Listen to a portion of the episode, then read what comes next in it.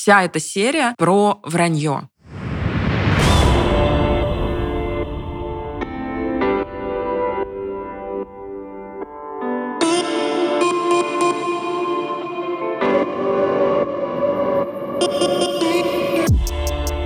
Привет! Это специальный подкаст Кинопоиска, посвященный сериалу «Цикады». Он выходит с 26 октября, и мы с вами каждую неделю будем обсуждать очередную серию, делиться своими впечатлениями, строить теории и, самое главное, общаться с гостями. Меня зовут Ксения Реутова, я журналистка и кинокритик. А я Владимир Логинов, киноблогер, автор канала «Кино Огонь». Напоминаю, мы будем звать в этот подкаст создателей цикад. И сегодня у нас будет прекрасная сценаристка Екатерина Тердатова. И также, напоминаем, как и в случае с первой серией и со всеми последующими, мы будем обсуждать все эпизоды со спойлерами. Поэтому, если вдруг еще не смотрели, лучше сначала посмотреть серию, потом послушать это обсуждение. Мне показалось, что в этой серии вообще есть два главных героя. Это Алекс и Марк. И оба раскрываются с неожиданной стороны, опровергая, в общем-то, то впечатление, которое у нас сложилось после первого эпизода. Про Алекса мы с прошлого эпизода знали, что он самостоятельный, что он больше заботится о бабушке, чем она о нем. И в целом впечатление о нем было скорее положительное. А тут мы начинаем с того, что он совершает кражу совершенно наглым образом, совершенно не думая о том, какие-то последствия будет иметь там для той же Елены. Потом он же у нас совершает вообще-то еще одну кражу. Он похищает закладку у торговцев наркотиками наркотиками. Но это злодеяние, которое совершено против бандитов, но все равно, во-первых, это глупость. Если ты смотрел хоть один криминальный фильм или сериал, то, наверное, должен знать, что у мафии ничего нельзя воровать. Это очень обычно плохо заканчивается. Я уверена, что для Алекса это тоже кончится плохо. Это просто тупой поступок. Поэтому все впечатление о нем, которое сложилось после первого эпизода, оно здесь, по-моему, полностью опровергнуто. Может, мы вообще с тобой все неправильно рассудили, и положительный персонаж в сериале это Антон, может быть, Алекс отрицательный. Я утрирую, конечно. Я прекрасно понимаю, что задача создателей — водить нас за нос до самого финала. Поэтому наверняка каждый персонаж окажется каким-то неоднозначным. В нем будет и что-то очень хорошее, и что-то плохое, какая-то темная сторона. Это понятно. Что ты про все это думаешь? Ну вот мне, кстати, по Алексу еще по первой серии не показалось, что он прям какой-то положительный персонаж. Он сразу вызывает у меня такое чуть-чуть опасение. И я не знаю, дальше оно будет подтверждено или нет, но тут мне еще очень не понравилось, на что он эти деньги потратил. Так получилось, да, что вот человек крадет деньги, и ты сразу ищешь его мотивы. И мы смотрим, что Алекс взял деньги и такой, так, мы сегодня идем тусить. Половину денег так получилось, что он отдал Пьеру, вот за счет того, что он был должен. Ладно, тут еще, что если бы с самого начала у него был мотив, что мне нужно отдать долг во что бы то ни стало, я не хочу связываться с мафией и так далее, из-за этого ты, ты такой, ладно, что он был представлен к стенке из-за этого, но также из-за того, что он все-таки хотел просто развлечься, это прям такую негативную коннотацию вызывает, негативные эмоции. И вот давай тогда перейдем к Марку. То, что он понял, что Алекс украл, сопоставил все факты, когда вот Алекс выходил, он его встретил, и что вот потом, значит, нам показали, что Геннадий как рыцарь на белом коне. Так, у нас чрезвычайная ситуация. Сейчас будет небольшой досмотр. Я посмотрю все ваши рюкзаки, а вы пока выворачиваете карманы на стол. Два раза я повторять не буду. Делайте то, что я вам говорю, иначе здесь будет полиция. Мне уже кажется, что нам намекают на любовные отношения некие между Еленой и Геннадием. Да уже и не намекают. Ну да, да. В общем, что вот тут вот Геннадий как раз-таки вызвал симпатию, да. А вот Марк, что, казалось бы, он такой принципиальный, он такой правильный, но нас подводит к тому, что у него был выбор. Подставить друга, но поступить правильно, либо же защитить друга, но, по сути, тоже пойти на определенное преступление, потому что, ну, не сообщение того, что ты знаешь, это тоже преступление. Он выбрал, что нужно защитить друга. И вот как от этого у тебя изменилось ли вообще отношение к Марку? Ну, оно у меня не изменилось. Он по-прежнему очень симпатичный персонаж, но он точно не такой сознательный, каким мы его себе вообразили и как сначала показалось. Мы его, если помнишь, с тобой вообще провозгласили воплощением порядка. Угу. А он вон какой. Он врет на допросе. С этого, между прочим, начинается весь эпизод практически. Он покрывает воровство Алекса. Он теряет над собой контроль на вечеринке напивается там в хлам. Он хранит дома пистолет, как мы узнаем из из финала, и бог знает, какие еще у него есть секреты.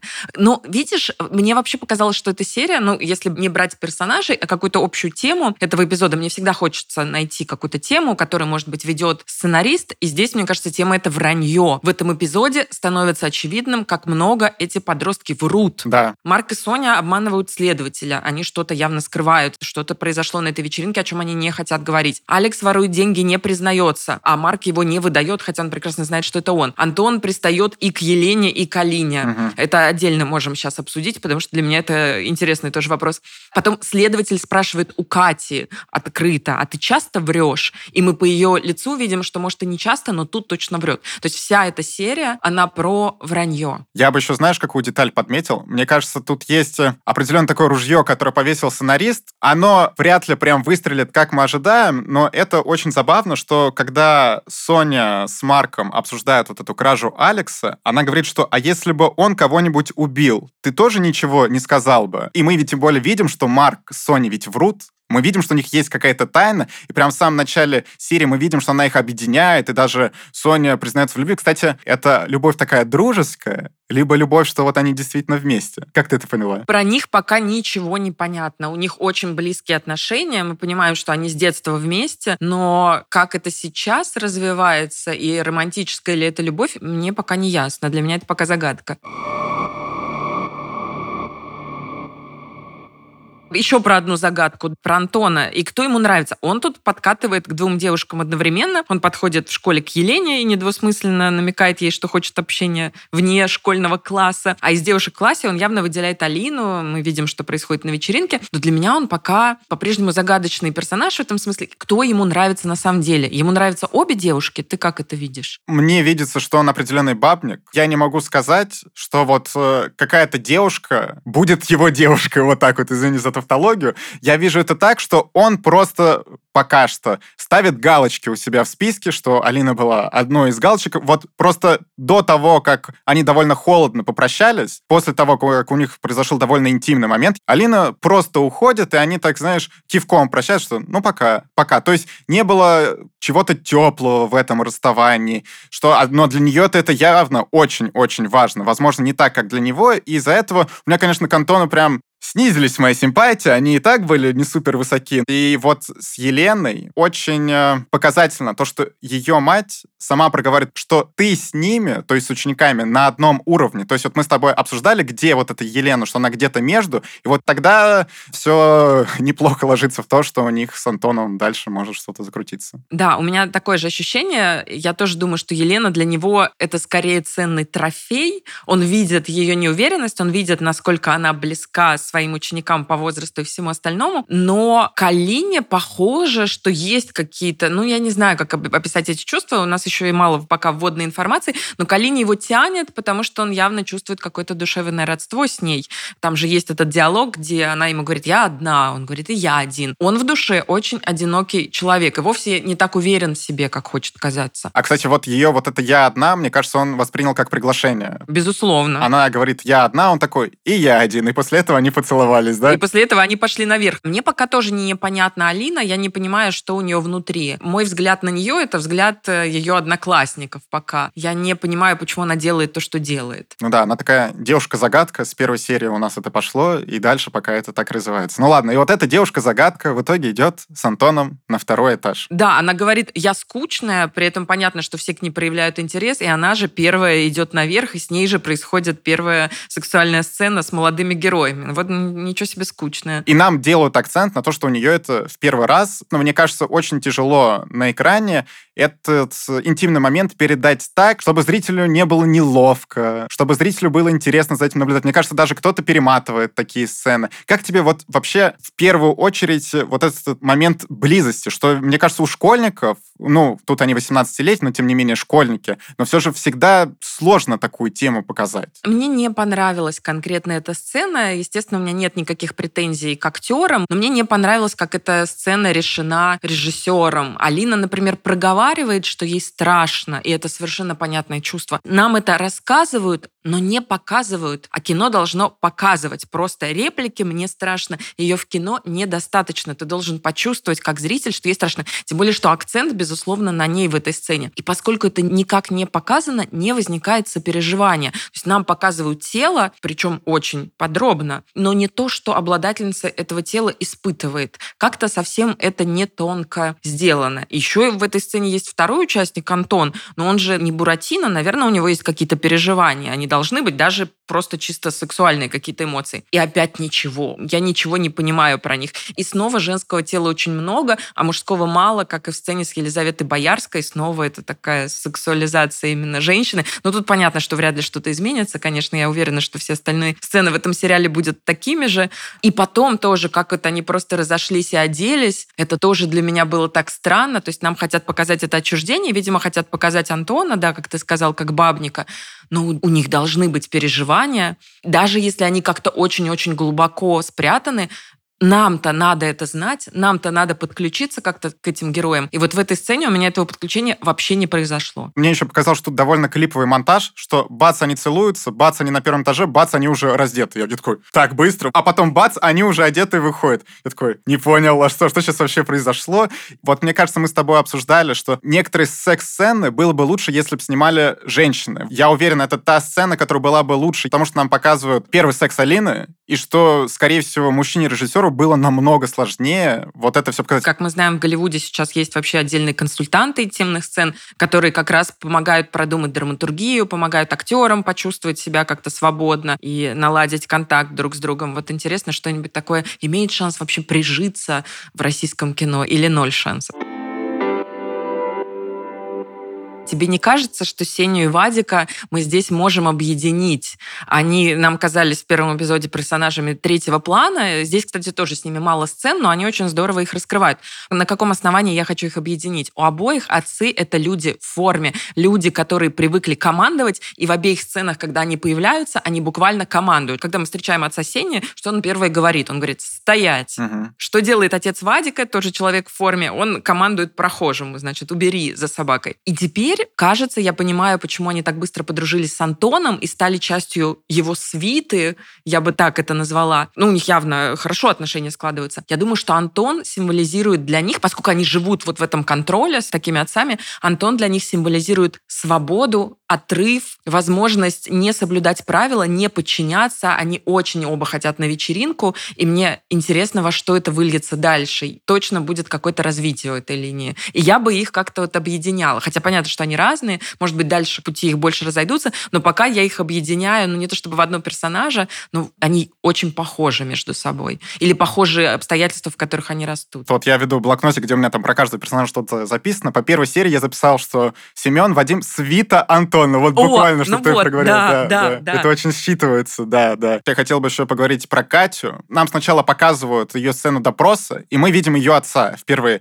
Я смотрю, ну просто отец. Ну то есть я не могу его как-то охарактеризовать просто человек, который довольно спокойный, видно, что так или иначе любит свою дочь, что гордится тем, что она спортсменка, все вот это. А потом мы внезапно видим, что, оказывается, ее родители-то алкоголики. И у нее довольно неблагополучное детство. Да, и можно предположить, что ее резкость которую мы наблюдаем с первой же серии, ее занятия спортом, теперь мы точно знаем, что она успешная спортсменка, они вызваны тем, что ей нужно вырваться. Она не собирается быть такой, как родители. Она хочет из всего этого уйти и самой решать, как будет выглядеть ее жизнь. Ее жизнь не должна выглядеть вот так вот, на лавочке с бутылками. И последнее, что я про родителей отметил, что нам в первой серии не говорили, но мы уже с тобой догадывались, что вот, э, по крайней мере, мать Алекса умерла. То, что вот он живет с бабушкой, что он там не просто о ней заботится, а, судя по всему, ему больше не с кем жить. Вот тут это проговорили. Это, кстати, вот еще одно, на что Алекс собирался потратить деньги чуть-чуть.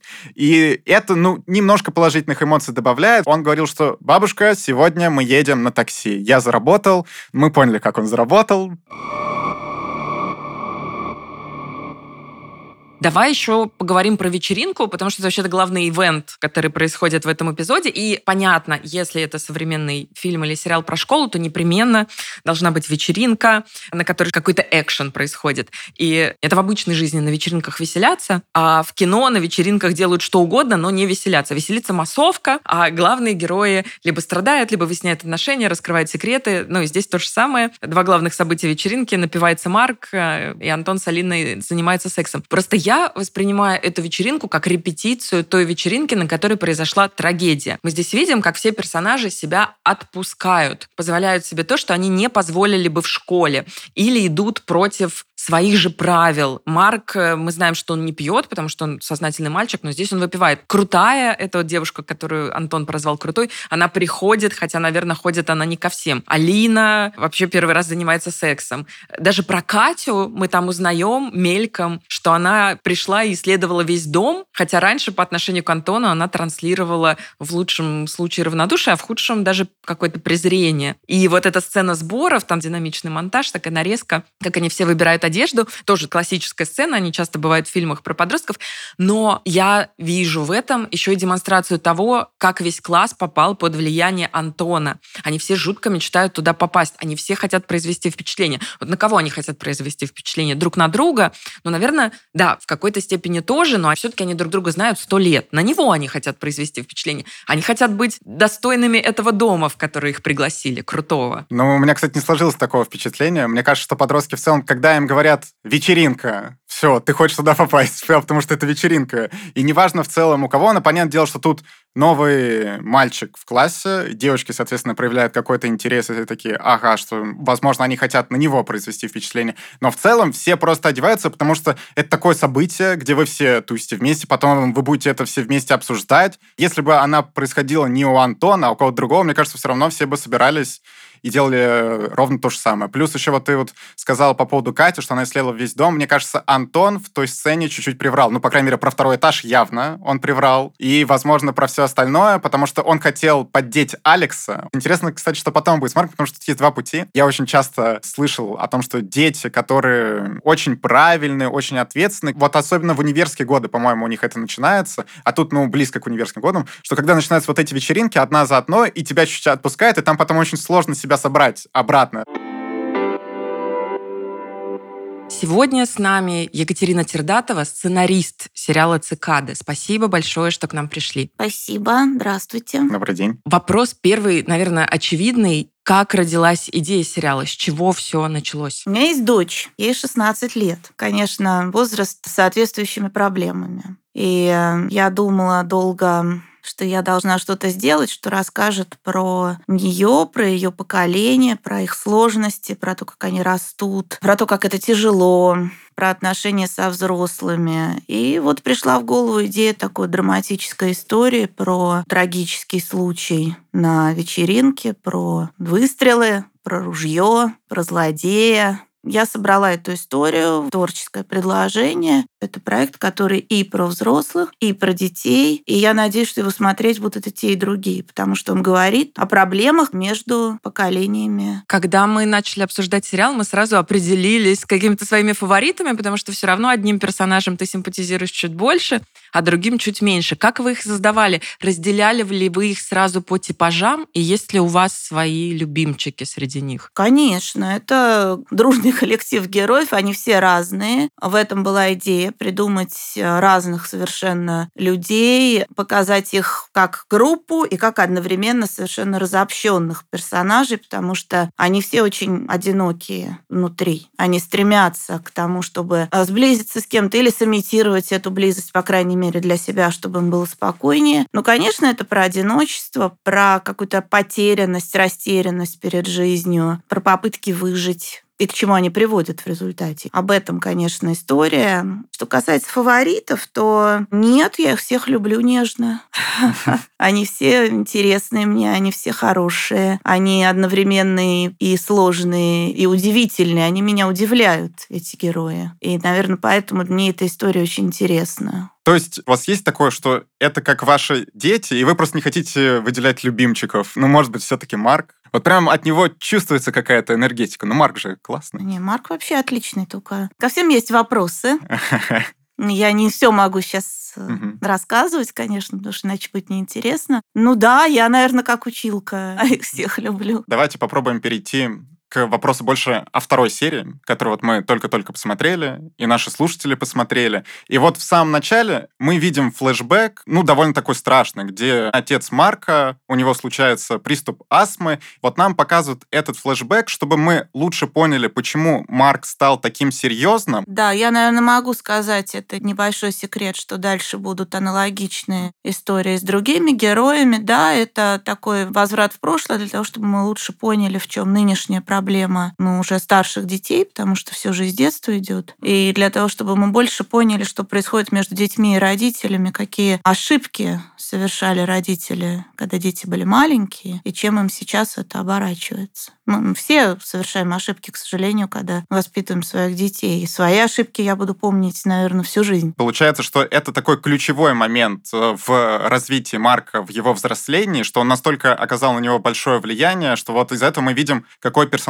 сейчас. И вот это нам показали, можно сказать, ключевую сцену из его детства. Да, ну если немножко об этом подробнее говорить, то когда ты живешь с тяжелобольным человеком, и это твой ближайший человек, и ты живешь с этим всю жизнь и все детство, и каждый день ты ждешь, что вот такое может произойти, это накладывает огромный отпечаток на тебя как на личность. То, что Марк у нас иногда зависает, это вот оттуда идет. Он немножко так подвисает, как вот плохой интернет на паузу. В моменты стресса он закрывается очень сильно в себе, и ему нужно вот как-то перезагрузиться немножко очень быстро, чтобы дальше начать реагировать. И дальше, когда мы будем ближе двигаться к финалу, мы увидим, как он поменяется. Вы так внимательно расписываете эти детали. Советовались ли вы или консультировались, например, со школьными психологами или еще с какими-нибудь специалистами, со следователями, например, потому что все равно это еще и детектив, там ведется расследование. Ну, честно говоря, нет, потому что я довольно давно работаю в кино, и у меня были детективные сюжеты, поэтому я примерно понимаю, как это функционирует. А что касается психологов, у меня просто есть опыт общения с психологами, есть хорошие знакомые психологи, я тоже понимаю, как они работают с детьми. Дополнительных нет, консультации я не брала. Давайте поговорим о том, почему сериал называется «Цикады». Вот мы уже две серии гадаем, нам дают такие, я бы назвал это хлебными крошками, что в первой серии мы чуть-чуть такие, что вот, может быть, это отсылка на The Last of Us, потому что чат называется 11А Last of Us, а там в The Last of Us были цикады. Во второй серии нам уже показывают, как Антон буквально проговаривает. Цикады живут 17 лет под землей, а потом выползают на поверхность, спариваются и умирают, прям как мы. Название сериала — это просто сравнение с цикадами, или потом нас ждет еще более полное раскрытие, и цикады сыграют какую-то роль? Э, На самом деле Антон озвучивает нашу концепцию. Это метафора. Цикады сидят под землей, потом вылезают, совершают некий акт и умирают. Вот эта история, организованная природой, проецируется на наших персонажей людей, которые тоже совершают некие поступки к своим 17 годам. Мы с Ксюшей так или иначе в прошлой серии это обсудили, и я бы отметил для слушателей, что тогда вот просто гуглим первую ссылку условно, и там вот написано про то, что цикады 17 лет спят под землей, и мне очень нравится, что вот ответ Антона, это, знаете, вот как если поступил я условно, что мне там либо задали что-то про цикад почитать, либо учитель спросил, меня есть быстрое время загуглить, и буквально я перехожу в первую ссылку, и он говорит то, что там условно Ну, по первой ссылке есть, говорится, да, это вообще полез, суперкласс. погуглил там Да. и увидел, вот, да, так и есть. Сейчас много подростковых сериалов, ну, это всегда была и, и сейчас есть очень популярная тема, и многие зрители наверняка при просмотре сериала начнут проводить параллели. Были ли у вас проекты, на которые вы ориентировались при написании сценария? Тут такая история. Дело в том, что их стало много, наших подростковых сериалов. Вот сейчас это немножко совпадение, потому что когда мы начинали этот проект, их было очень мало. Поэтому, что касается вот работ коллег, то тут никаких ориентиров э, совпадений нету. Конечно, есть образцы заграничные, которые мы все знаем, там типа «Элиты», такие топовые проекты про подростков, но сказать, чтобы был какой-то один референс, э, я не могу. Я их много очень посмотрела, когда я писала, на случай, чтобы не было таких корреляций прямых. Есть такой скандинавский проект, мало, наверное, известный. Он называется «Зыбучие пески». Вот этот проект мне очень нравится. Ну, если бы вот так я хотела бы, чтобы нас с кем-то сравнили, то, наверное, вот с этим проектом. Но, а, конечно, лучше не сравнивать. Мы сами все придумали, сами молодцы. А чем вы, кстати, объясняете такую популярность подростковых подростковой темы именно в российском кино? Есть же наверняка какие-то причины, о которых было бы интересно поразмышлять. Почему многие кинематографисты решили делать сериалы о подростках? Ну, здесь мы встаем на такой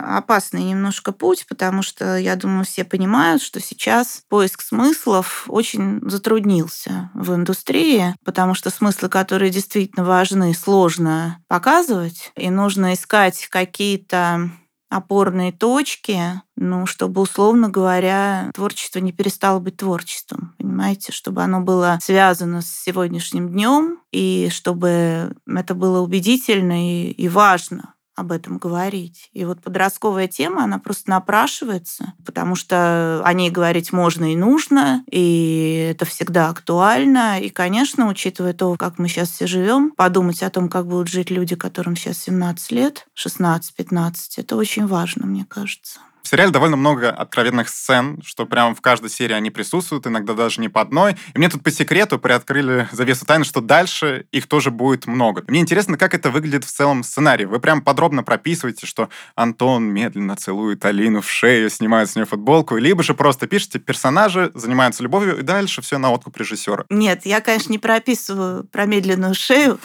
но потому что такие сцены вообще не имеет смысла расписывать подробно, потому что они конечно, сложные для актеров, они импровизационные. Ты даешь исключительно как бы драматургию сцены. Вот если мне важно, что он ее целует именно в шею, я об этом напишу. Поэтому, например, вот там сцена какого-то первого секса у героев. Мне важно, что вот это первый секс, но он как будто как в последний раз. Посыл эмоциональной сцены такой. Вот это мне важно, я об этом пишу чтобы они знали, что я бы хотела, чтобы они сыграли. А каких-то пикантных подробностей, конечно, нет. Возвращаясь к персонажам. Вот вы прописывали персонажей, вы как-то представляли их в своей голове. Потом произошел кастинг, и так или иначе персонажи могли чуть-чуть меняться. Вот было ли такое, что у вас был прописан персонаж, вы думали о нем как-то, ну вот совсем иначе, а когда актер его сыграл, он прям изменился до неузнаваемости. Может быть, в лучшую сторону, может быть, в худшую. Ну, это вечная такая проблема между сценаристом и режиссером, когда ты делаешь проект проект, ты же его, естественно, представляешь себе, иначе это не работа. И, конечно, у тебя есть свои представления о прекрасном, как это все должно выглядеть и кто это должен играть. Тут просто есть два метода работы.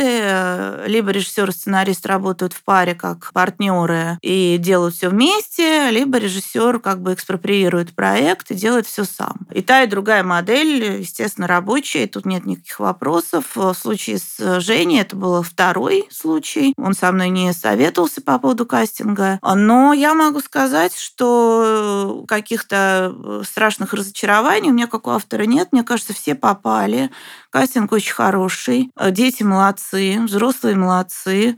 То есть такого, чтобы образ э, там э, какого-то условного героя изменился полностью, нет, нет они все соответствуют тому, как я себе это представлял. А то, что Евгений Стычкин сам сыграл отца Антона, как вам вообще вот это решение? И насколько вот вы смотрите на этого персонажа и прям такие, что да, да, это прям тот это самый... Это единственный герой, который изменился. Этот персонаж был немножко другой. Вот это правда. А тогда не получается такого, что вы прописывали чуть другого персонажа, а он ведь очень сильно повлиял на Антона. Ну, то есть э, у нас через весь сериал идет вот это взаимоотношение родителей детей, и так получается, если мы меняем одного из родителей, так или иначе его характер, тогда у нас и чуть-чуть другое представление о детстве вот Антона, о том, как вообще сложился его характер. Не сложилось такого, что из-за этого теперь чуть-чуть не стыкуется? Нет, вы уже, наверное, поняли с первых двух серий, что это история про семейный абьюз. Угу. И это, конечно, ну, генеральная линия э, этой пары, Антон и его папа. И тут ничего не изменилось, просто папа стал более человечным в исполнении Жене. И он привнес, как э, многодетный отец, очевидно, не знаю, мне трудно, конечно, за него говорить. Ему хотелось больше оправдать папу, чтобы мы больше ему сочувствовали и больше понимали, почему он так себя ведет, чем, наверное, было у меня прописано. То есть в этом смысле это акт гуманизма, безусловно, со стороны актера и режиссера. Но базовое нет, э, там нет никаких э, таких конфликтов драматургических. При этом пока папа не производит, кстати, впечатление более чувствительным. Мы как раз в прошлый раз обсуждали, что он такой очень жесткий. Но, возможно, я думаю, что он будет, конечно, раскрываться, и поскольку играет его сам режиссер. Но там дальше он делает очень интересные вещи, вы увидите. Вот вы говорили, что у вас дочь в школе.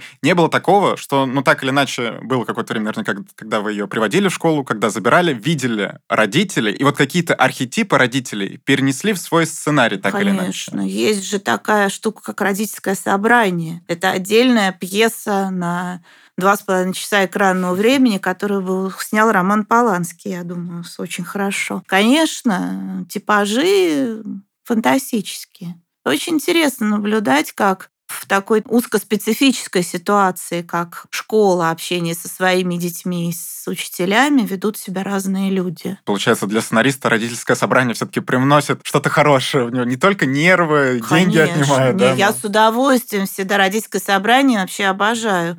Это же какая ну, пища. Есть еще родительские чаты, и там же прям уже прописанная буквально драматургия, там даже реплики, наверное, не надо придумывать. Не, вообще все эти штуки, где собирается там больше двух, это всегда ужасно интересно. Там чаты домов, какие-нибудь собрания домовладельцев. Это прямо все вот мой хлеб. Использовали ли вы какие-то свои школьные воспоминания? Потому что я, например, школу окончила давно, и я смотрю сериал, и я все равно очень многое узнаю, просто потому что какие-то вещи, они не меняются со временем. Самый популярный мальчик, вот я рассказывала, у нас был, например, такой, который прям пришел в старших классах, и очень похожая была ситуация. Конечно, да, использовала. Еще как. Я думаю, что будет даже не очень корректно об этом говорить, потому что я очень любил свою школу, но там разное, конечно, происходило. И у меня очень такие тесные связи со школой, потому что моя дочь там учится сейчас. Мы дружим с э, моими ближайшими друзьями с первого класса. У нас есть семейные пары с первого класса образовавшиеся. То есть вот у нас такой нетипичный случай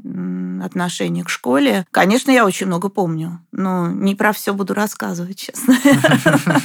Я тогда спрошу еще про одну пару, раз мы заговорили про пары. Пара родителей Марка она какая-то удивительная. Люди, которые до сих пор друг в друга влюблены или просто друг на друге застряли, я даже не знаю, как это сформулировать. Сыну уже, получается, 18 по сериалу, а у них все еще медовый месяц. Вы такое действительно видели? Есть такие люди? Я просто таких не встречала. Да, конечно, есть. Я верю в то, что они есть. То есть это вот те люди, у которых страсть сквозь года прошла и не угасла. Я верю, что такое может быть, да. Я видела таких людей. Это обычно очень витальные люди, у которых такая вот страсть к жизни, к эмоциям не уходит с годами, они не костенеют и не, не мрачнеют. А сын у них называет себя мрак при этом. Да, а сын у них мрак, да. Показывали ли вы эти фрагменты дочери? Или вы посадите ее смотреть, когда сериал уже выйдет на кинопоиске? А, я не знаю, можно ли об этом говорить, но, конечно, я все показала ей. Расскажите тогда реакцию. Ну, ей очень понравилось. Я... Она у меня девочка такая очень насмотренная, ей есть чем сравнить. И я видела, что ей понравилось. Мне это было очень важно. Если бы ей не понравилось, она бы честно мне сказала, мам, ну что-то как-то не очень. Ну вот. А тут она прямо заглотила эти восемь серий и похвалила нас всех.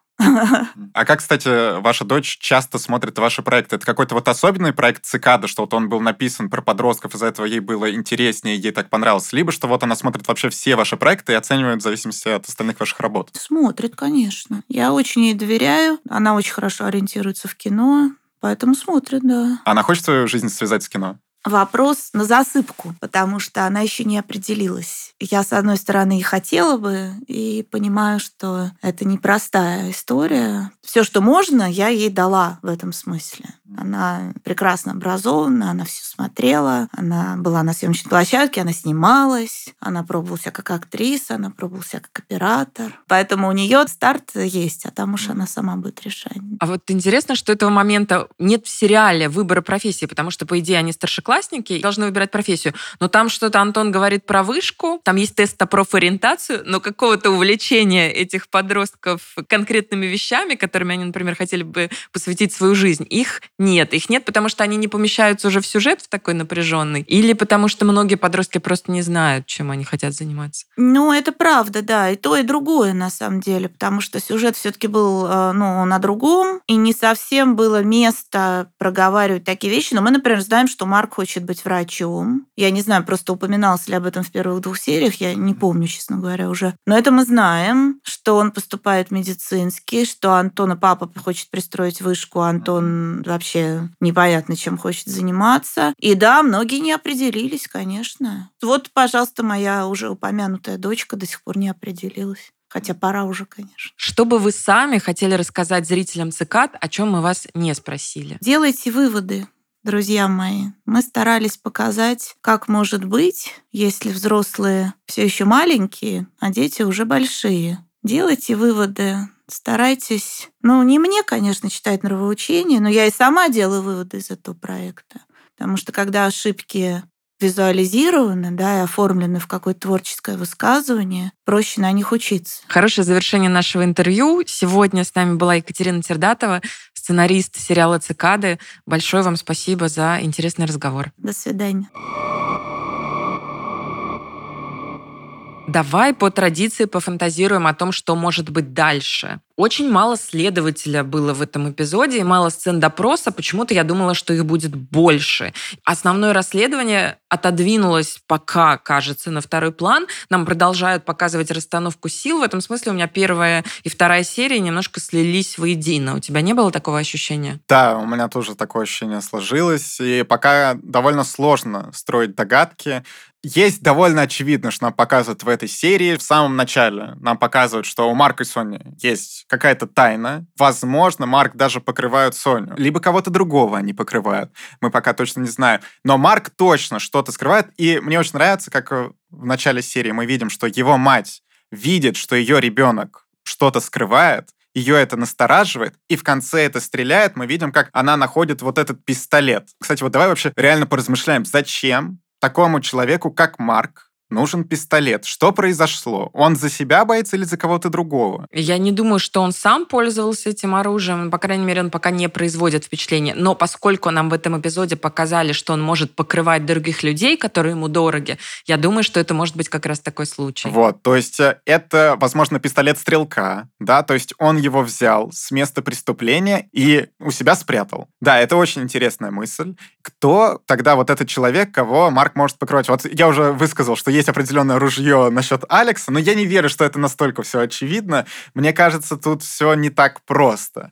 Но какого-то другого пока подозреваемого, если честно, нам и не дают. Его пока и нет. Родители, главные действующие лица, тоже, как ты говорил, и как мы вот обсудили с Екатериной, дети раскрываются через родителей, и теперь мы почти со всеми знакомы, но я не исключаю сюрпризов. Мы с тобой как раз сейчас проговорили, что у Алекса точно мамы нет в живых, а вот есть еще персонаж один без мамы, где мама Антона. Обычно о таких вещах упоминается. Ее до сих пор не упоминали как человека, которого нет с нами. Это значит, что где-то она может быть. Ну, папа там по ней бы грустил, например, или Антон бы по ней грустил. Тут какая-то тайна. И может быть нехорошая тайна, учитывая, что папа криминальный авторитет и еще и хранит дома оружие. Да, и при том у Антона очень интересная ситуация, когда они со своим отцом обсуждают, что может быть пойти на охоту вместе. Съездил бы ты как-нибудь со мной на охоту. Че сидишь здесь, как придурок? Я не хочу зверей убивать. Никого вообще убивать не хочу.